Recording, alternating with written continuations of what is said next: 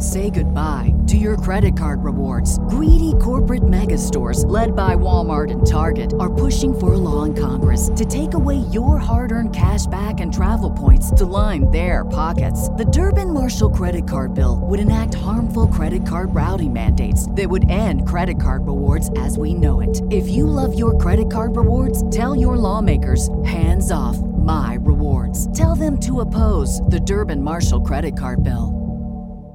Geek Vibes Live is rated G for geek. It's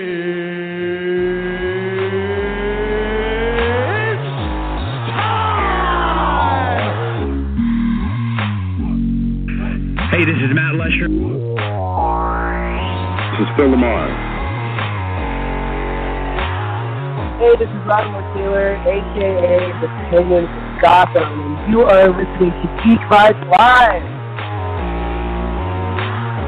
Here we go. Good afternoon, everyone, or good morning, wherever you are. Um, welcome to another exciting episode of Geek Vibes Live Interview. As always, I am your host, Tia Fabi, and today we're going to be speaking with Brian Krause, who you may remember as the character Leo from the hit series Charmed. Um, I'm really excited to have him come on and speak with us today. I mean, this is, Charmed has been one of those shows that everyone has watched, everyone knows, and I'm just really excited to get him on air. Um, he's been very grateful to come and join us today, and this is just going to be an exciting time. I know I keep saying that, but um, just really looking forward to speaking with him.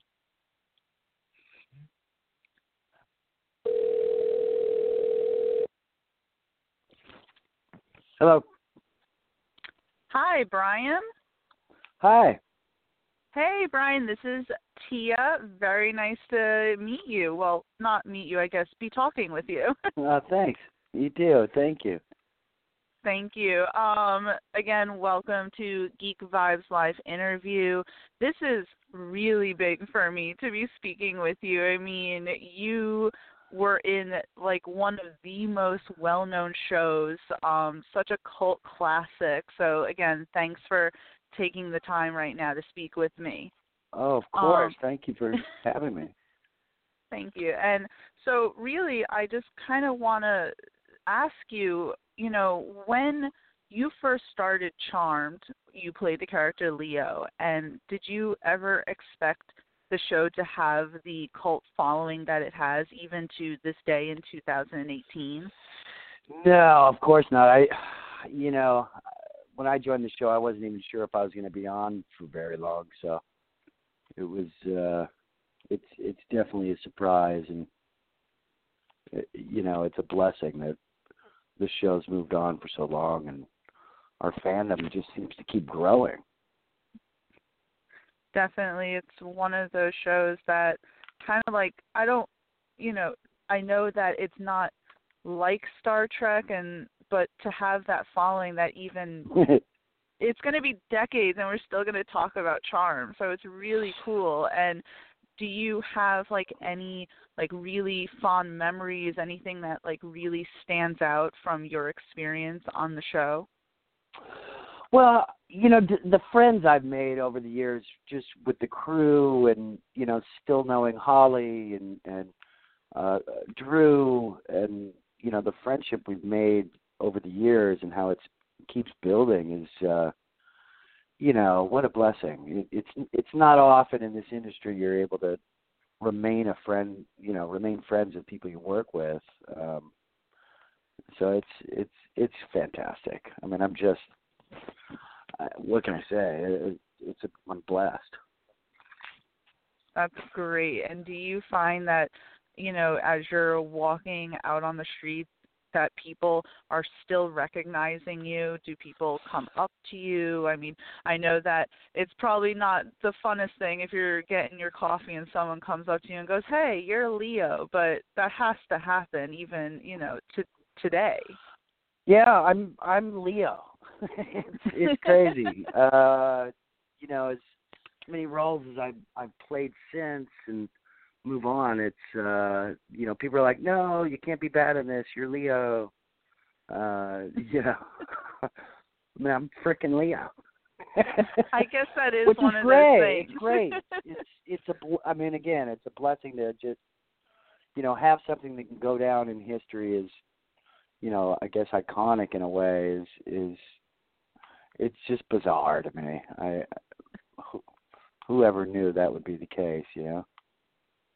I mean, but that has to be kind of an actor's solidify themselves in pop culture that way, even I as guess. they moved on. I, you know, my, my goal always was just to always work. I, you know, when I first started, you know, eighteen, you know, trying to get work and getting into SAG, it was, you know, my goal as a young man was to work my entire life as an actor and make a living and uh, to work, just to always work and make a living at it. And, you know, celebrity and all that other stuff is, uh, you know, second nature, secondary to, uh, you know, the idea of wor- working. I mean, you know, celebrity's not something I yearn for as much as, uh, you know, actually working and then, you know, playing different roles and, you know, different characters and,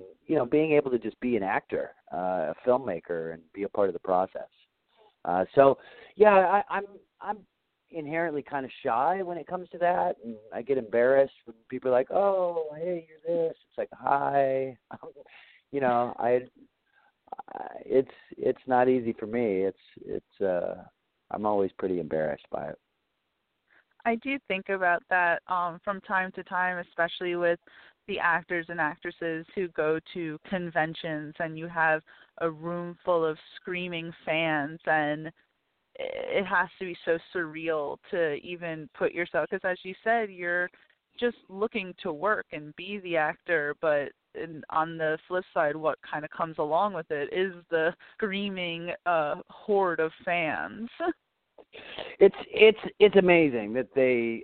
I tell you, that's probably been the greatest thing that we've done is going to conventions uh, and and meeting people in person and hearing their stories. Uh, you know, it, it, unless you're doing a play, you really don't ever, you know, have contact or or hear any sort of um, response to, you know, what you've done.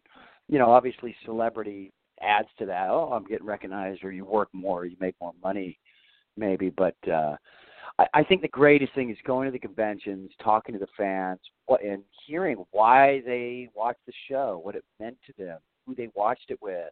Uh, you know, I've heard so many stories of people, you know, why they watched the show, and you know, their their mother was sick, or they are, or you know, they feel like they didn't fit in, and so many people, uh, how they identified with the girls and what they went through and the Charmed ones in general, and how we, you know, gave them this escape, uh, you know, and to be a part of that. And, you know, I've sat there and hugged people and cried with them. And it's, I tell you, it's just, man, it's, it's beyond anything I could have imagined, uh, you know, as an actor that, that I could actually, you know, make a difference in people's lives, uh, and, and to think our little sci-fi show about magic uh, affects people like that is just remarkable. And it's kind of really telling as to the impact that the show has had, because I'm not sure if you are aware, but we have a reboot of Charmed oh, they on do? air right now. Yeah. Oh, there is? Yeah, yeah. I heard yeah. About that. yeah, huh. it um it returned to C W with a, you know, new cast in October. So, um I think that personally is a huge sign that people wanted this back on screen. They wanted to experience the world again, because I there's now a new show on for people to enjoy. Right. Uh, the universe continues, which is fantastic, I think, for the fans. And, you know, I, I think they hoped it was uh, the original girls, um, you know, the chemistry they brought to the show and uh, how amazing they were. Uh, you know, set that whole thing up. And I think it really it is. You're right. It's it's the the world of magic and, you know, the make-believe that uh, I think people love so much.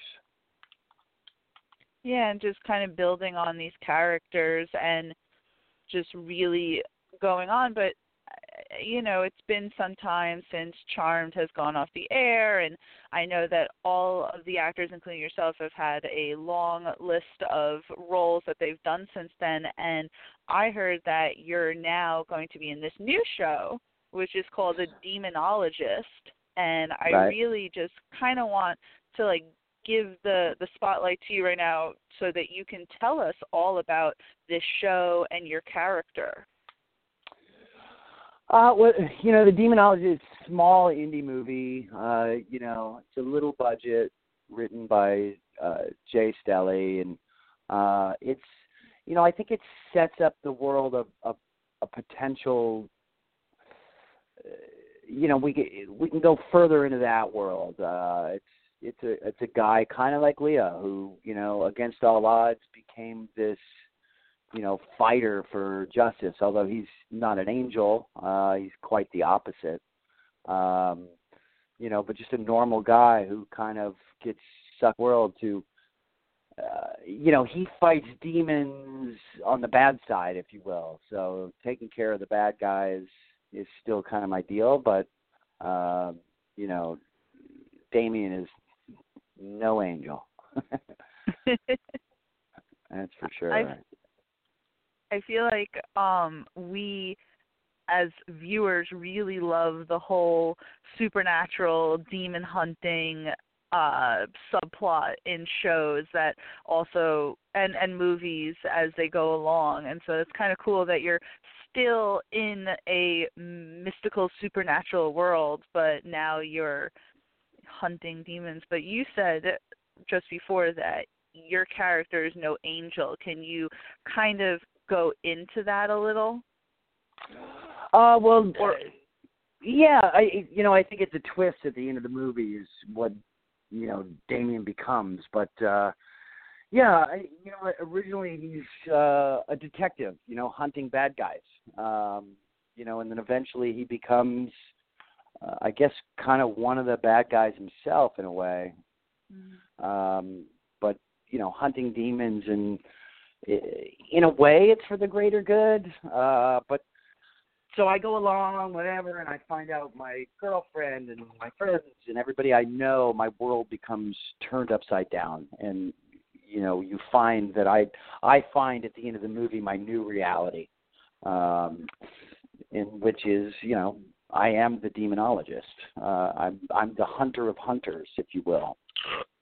So in a way, in this, I'm I'm a little more Cole, if you will. Uh, yeah.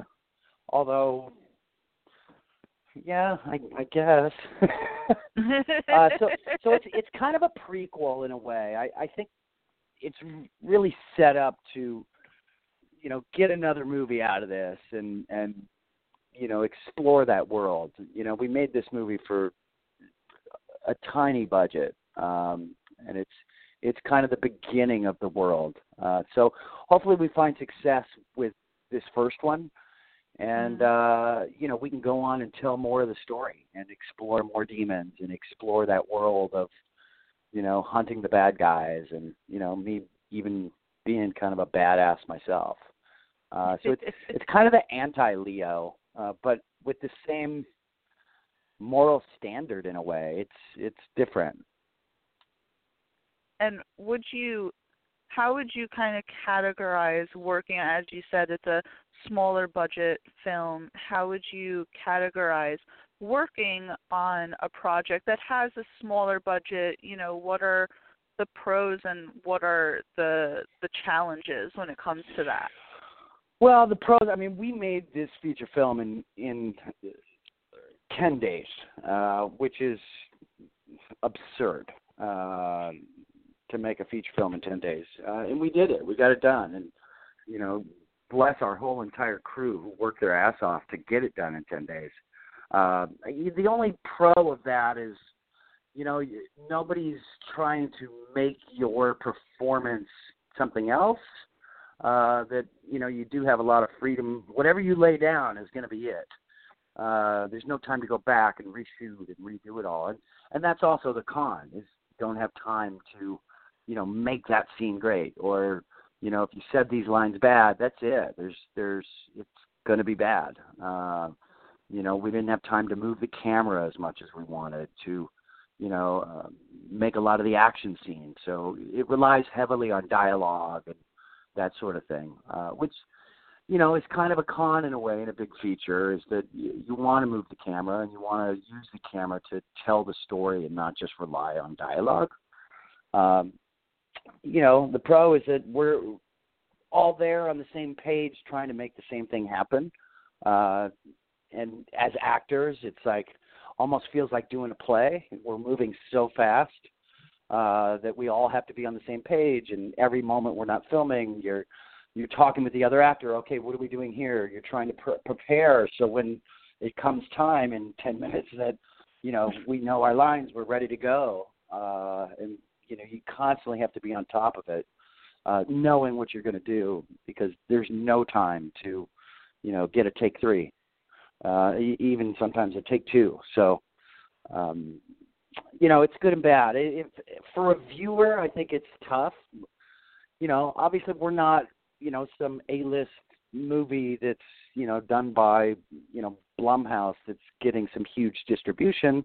You know, we're we're building our fan base and, you know, on demand and trying to get out that way, and hopefully people see it. Um, you know, so we're kind of up against it in a way. And I think as a viewer, you know, the viewers expect and they want all the tricks.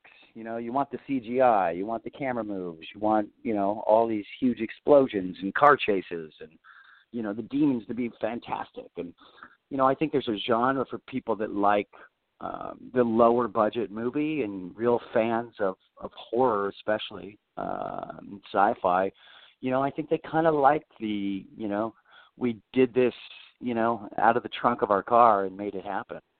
Um, you know, and it, kudos to the filmmakers that got it to this point. It's, uh, you know, just to, just to get it finished is, it's a great accomplishment, uh, you know, when you're not backed by millions of dollars. Yeah. And I mean, it, it's funny that you say about it feeling like a play, because as you were describing it, that's exactly what I was thinking about.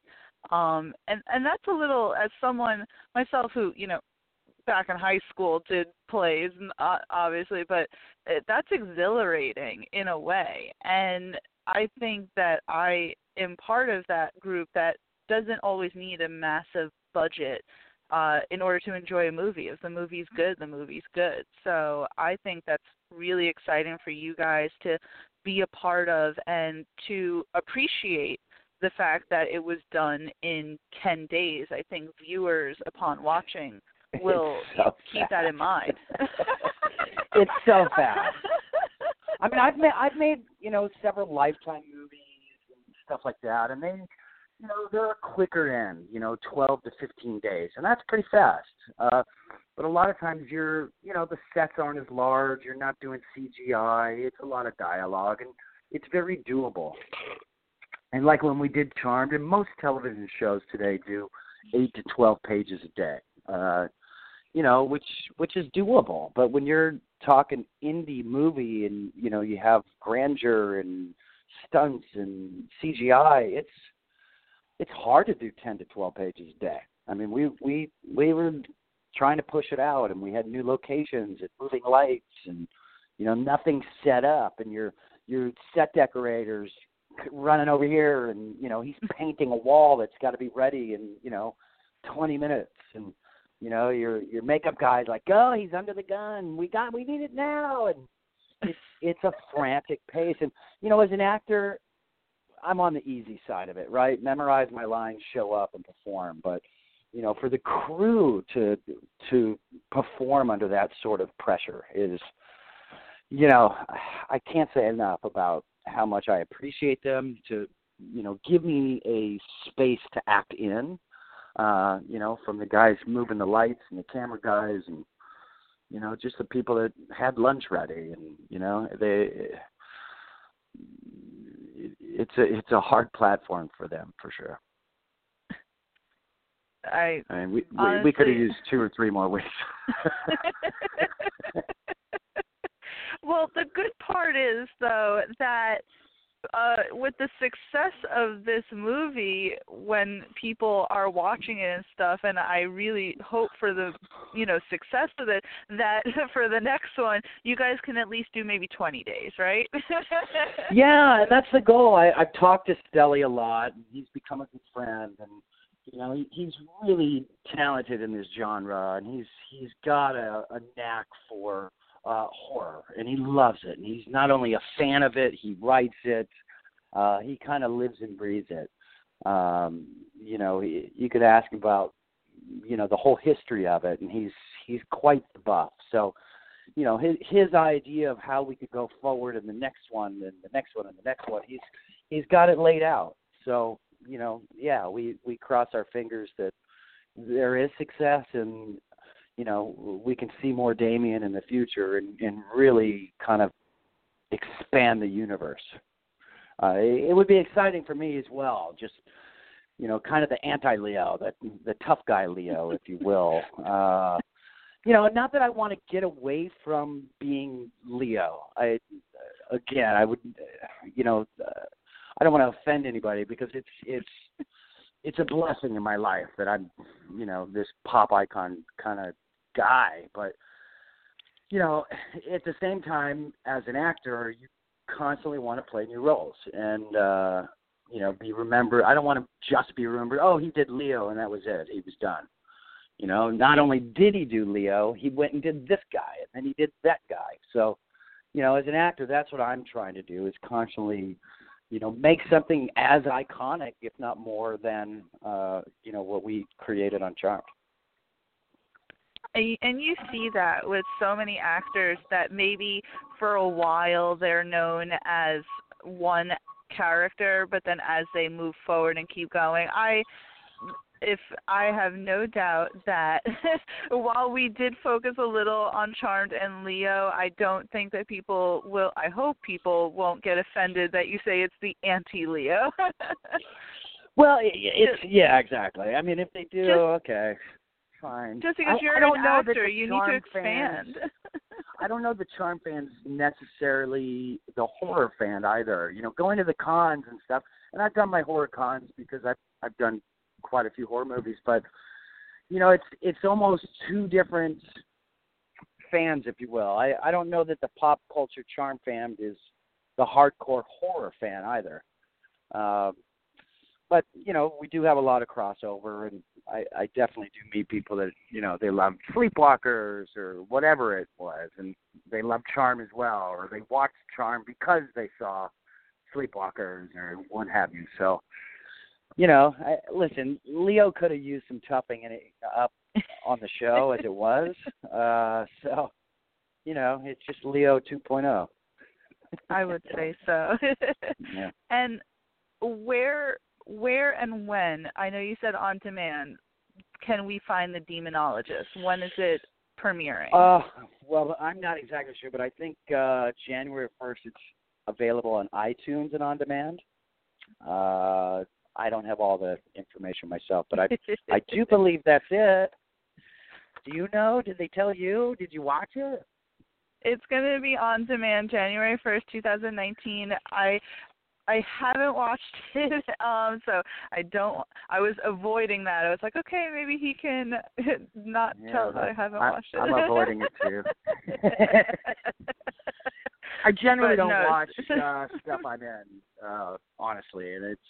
You know, I'm my worst critic, and it's it's hard for me to get into the movie uh, knowing the entire storyline and, you know, watching myself. It's it's kind of hard to disappear and follow my character because I am the character. So, you know, I'm I'm constantly beating myself up. Oh, that look. Oh, look, I need Botox. Oh, all of it. Oh, I could have said that better, done this better. You know, knowing, you know, we were.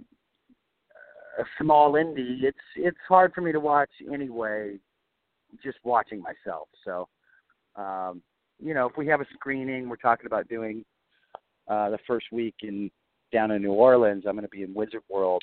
Uh, hopefully I'll, well, I'll see Stelly and some of the other crew members. Uh, we might have a little screening down there that week, but uh, it's not set in stone yet. Oh, so you're going to be in Wizard World? But other than that, I don't know when I'll see it. Uh, yeah, Wizard World, New Orleans. Uh, we have four or five shows lined up this year. Columbus, Ohio, and a few other cities. And I'll be there with uh, Holly Marie Combs and uh, Drew Fuller. Uh, I'm not sure if anyone else from the show will be there or not, but uh, definitely us three. No New York? Not yet.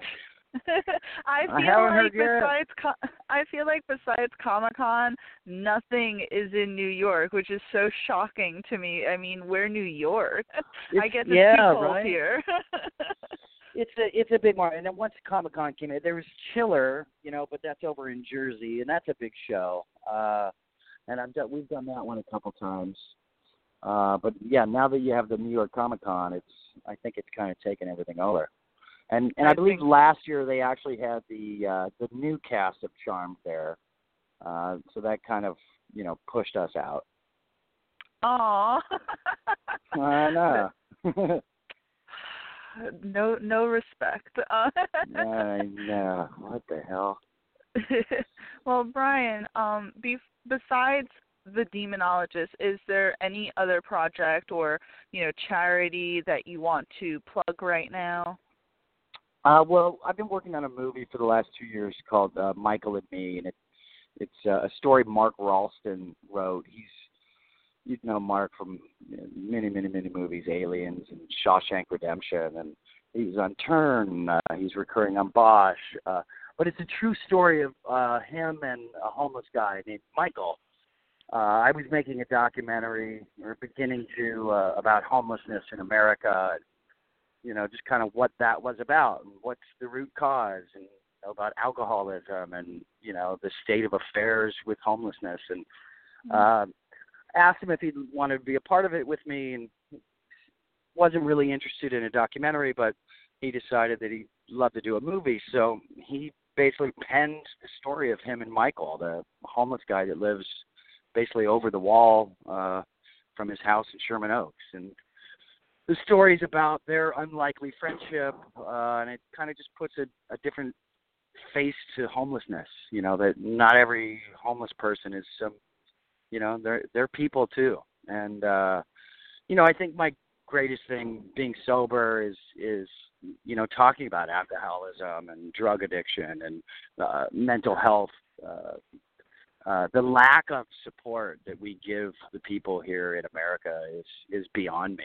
Uh, the amount of children that are on the streets, the, the, the women that come out of shelters and have nowhere to go, uh, the lack of funds that we give to it, and uh, how we kind of just treat people and walk past them.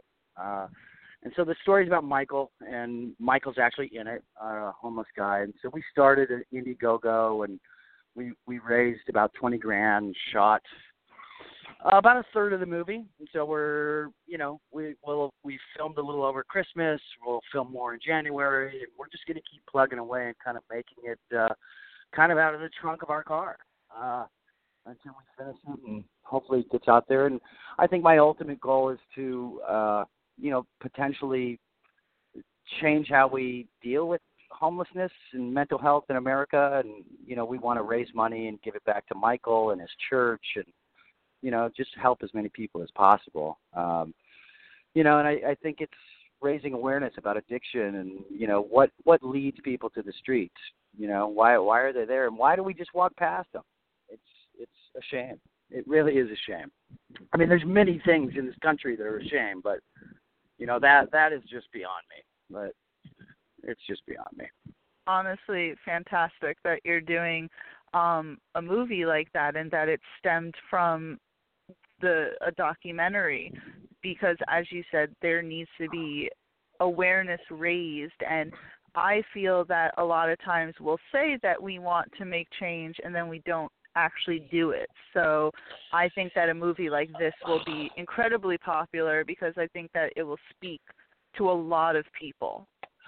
I hope so. You know, it, it's a funny thing. Everybody's like, oh, I care about the homeless. Oh, I I donated this, or you go down to the shelter, you feed feed them for one day over Christmas or Thanksgiving, and you know, you donate your clothes, and then we walk away. It's it's for someone else to donate.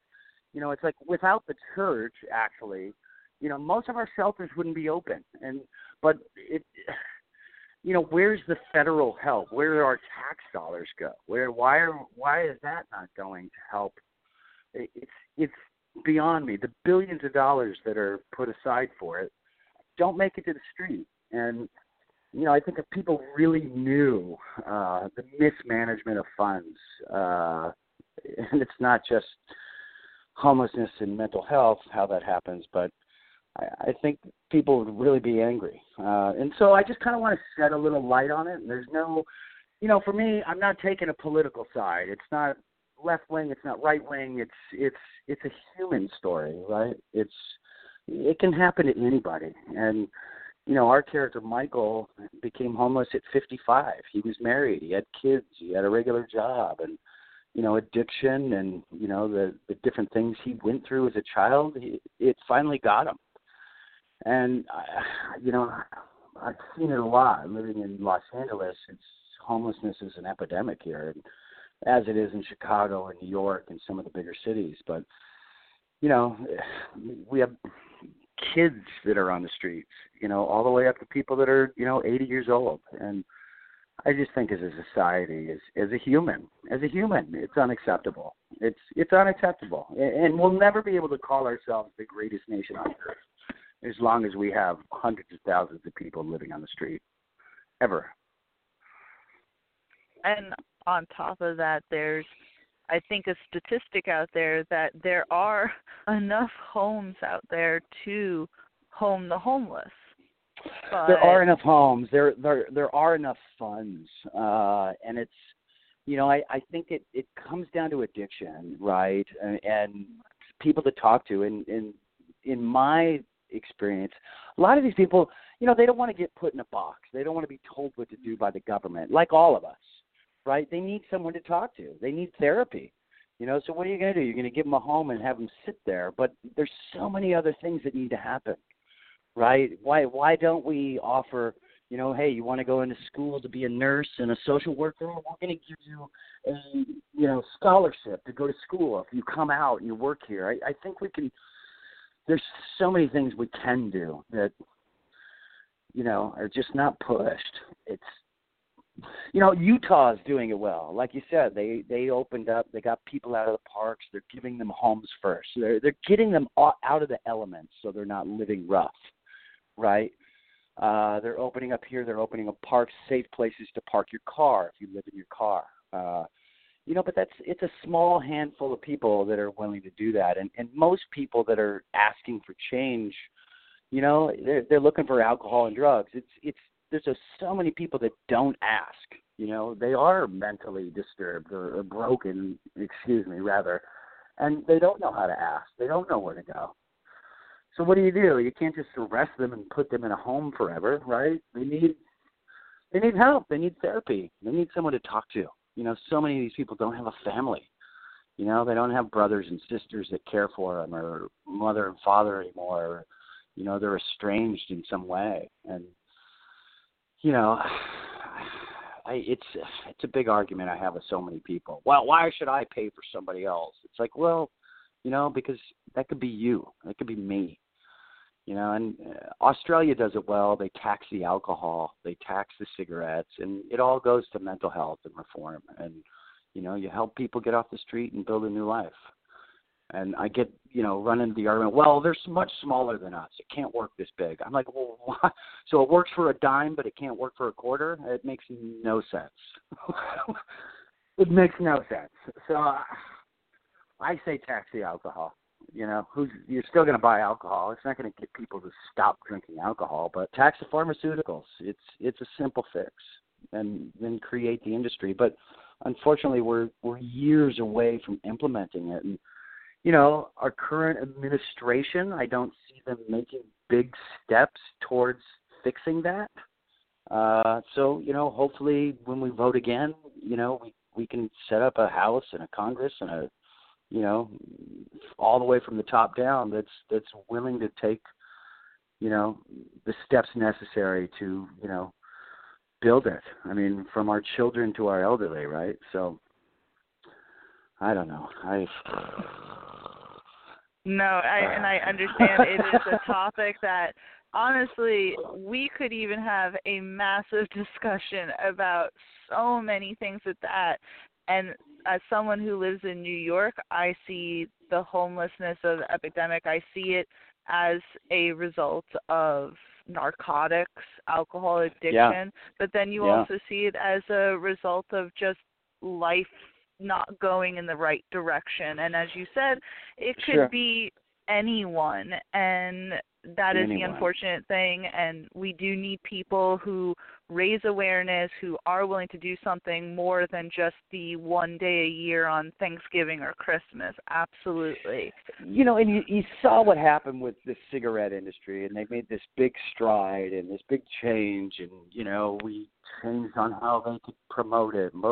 You know, and Jeffrey Wigand was, they tried to murder him a few times. So you imagine if you stepped out against the alcohol industry, it's going to, it's the same resistance. Uh, but, you know, they made a change, and cigarette smoking's down, and it's not near the epidemic that, you know, pharmaceuticals and heroin and meth and alcohol. I mean, it ruins lives. And when you start talking about people that are in jail, it's, I mean, you're not murdering your family sober, right? Right. You're not you're not beating up your boyfriend or girlfriend sober. You know, a lot of that's all, we could all take it back to alcohol, you know, as far as, you you don't try meth as your first drug, right? You know, it's it's not marijuana that's the gateway. It's it's it's alcohol. You know, everybody's drinking at sixteen and binging, and, you know, America has, in my opinion, an alcohol problem that leads to many other problems. Obviously, today, pharmaceuticals is, they are out of control, as we saw, you know, what they're passing now, and regulation, regulating doctors and how they can write prescriptions. I mean, it's it's gigantic. Well, you also see it in the movie industry with um, just the other day, I forget what I was watching, but the whole, someone's like, well, just, I, I just popped a Xanax, right? And right. And something as simple as that, and we laugh at it, but if you sit back and think about it, it's that's just normalizing that whole thing and going into more of the narcotics, the prescriptions, the quick fixes. So, I mean, it is as well, you have people on the industry side who I believe are trying to steer away from that, but then you also have, just like the whole sex sells thing, they you right. know, want to go in that direction. So unfortunately, it, it's going to take some time before we really see any sort of change, in my opinion. Right, and it's not saying get rid of it, you know, it's, but have a fail-safe, a catch, right? If if somebody spent their life drinking and has mental problems, where there's no, so they have to now pay themselves their way to get into rehab. That's not going to happen, right? So what what happens now? You get them for loitering and you throw them in jail. So now it's it's now we're even paying more through our tax dollars just to keep someone in jail. That's not even a threat to society, really, right? So which side do you want to pay for it on? You know, I don't know. I, and you know, it's not a sexy cause, and that's. That's part of the problem, too, because until it hits lawmakers and individuals at home, you know, so many people, we step over the homeless everywhere we go. Oh, I don't know that guy. That's not me. Look, he's gross. He's oh, he just wants money. He wants this. They want food. I bought a guy a burger the other day. He didn't want to eat it. So fuck them. It's like, you know, you know, well, I, get, I think, I think that part of it is like start throwing the faces of children that are homeless and hungry and living on the streets and, you know, the runaways. Start throwing that, that face out there, and maybe that, you know, it's just not a sexy cause to people, you know, unfortunately. Well, I think people you know. in the, like, say, millennial age bracket are kind of um, caring more about that. And with movies, like how what you're doing, I think that's really going to help um, the cause and raise awareness. What did you say, by the way, was the name of this movie? Uh, it's Michael and Me, or Michael. And Michael. It's, it's kind of changing. Uh, and and we... we have a working title called The Neighbor. Uh, it's a couple different titles right now. uh, do Do we know when that's going to come out? Well, we're we're going about we're going to gear up to film here in a couple weeks, a few more scenes. Uh, I mean, hopefully we're done with this in the next three, four months, and then we can edit it, and you know, hopefully by the end of the year. Uh, we're going to do another com- campaign and try and raise some more funds to finish it. Uh, we're you know we're not going out to Netflix or big people to throw a ton of money at it because it, it doesn't need it. Uh, you know, it's a very simple story about a, you know, Mark and the homeless guy. So our locations are small. Everything's small. So we don't want to convolute it with, you know, some huge budget in the studio and, you know, some big campaign. But, you know, it, on the back end and distribution, that's a whole different story. But, you know, to make the movie, uh, you know, we can make it for the budget we made The Demonologist. So, you know, we've been reaching out to fans and trying to go that route, if you will. Well, as if you can, as soon as you have updates, even a premiere date, I would love to be kept in the loop just because I would love to promote something like that um, oh, for people so to much. watch. And thank you so you know, much. Of course. And Brian, thank you again so much for coming on and speaking with me. Um, I really appreciate where this conversation kind of went, and I'm really interested in your upcoming movies, The Demonologist, mm, Michael and Me. Really excited. Thank you so much again, Brian. Uh, of course. You're welcome. Thanks for taking the time. Of course. And you have a great day, okay? All right. You too. Thank you. Thanks, Brian, and thank you, everyone, for tuning in. All right. Woohoo!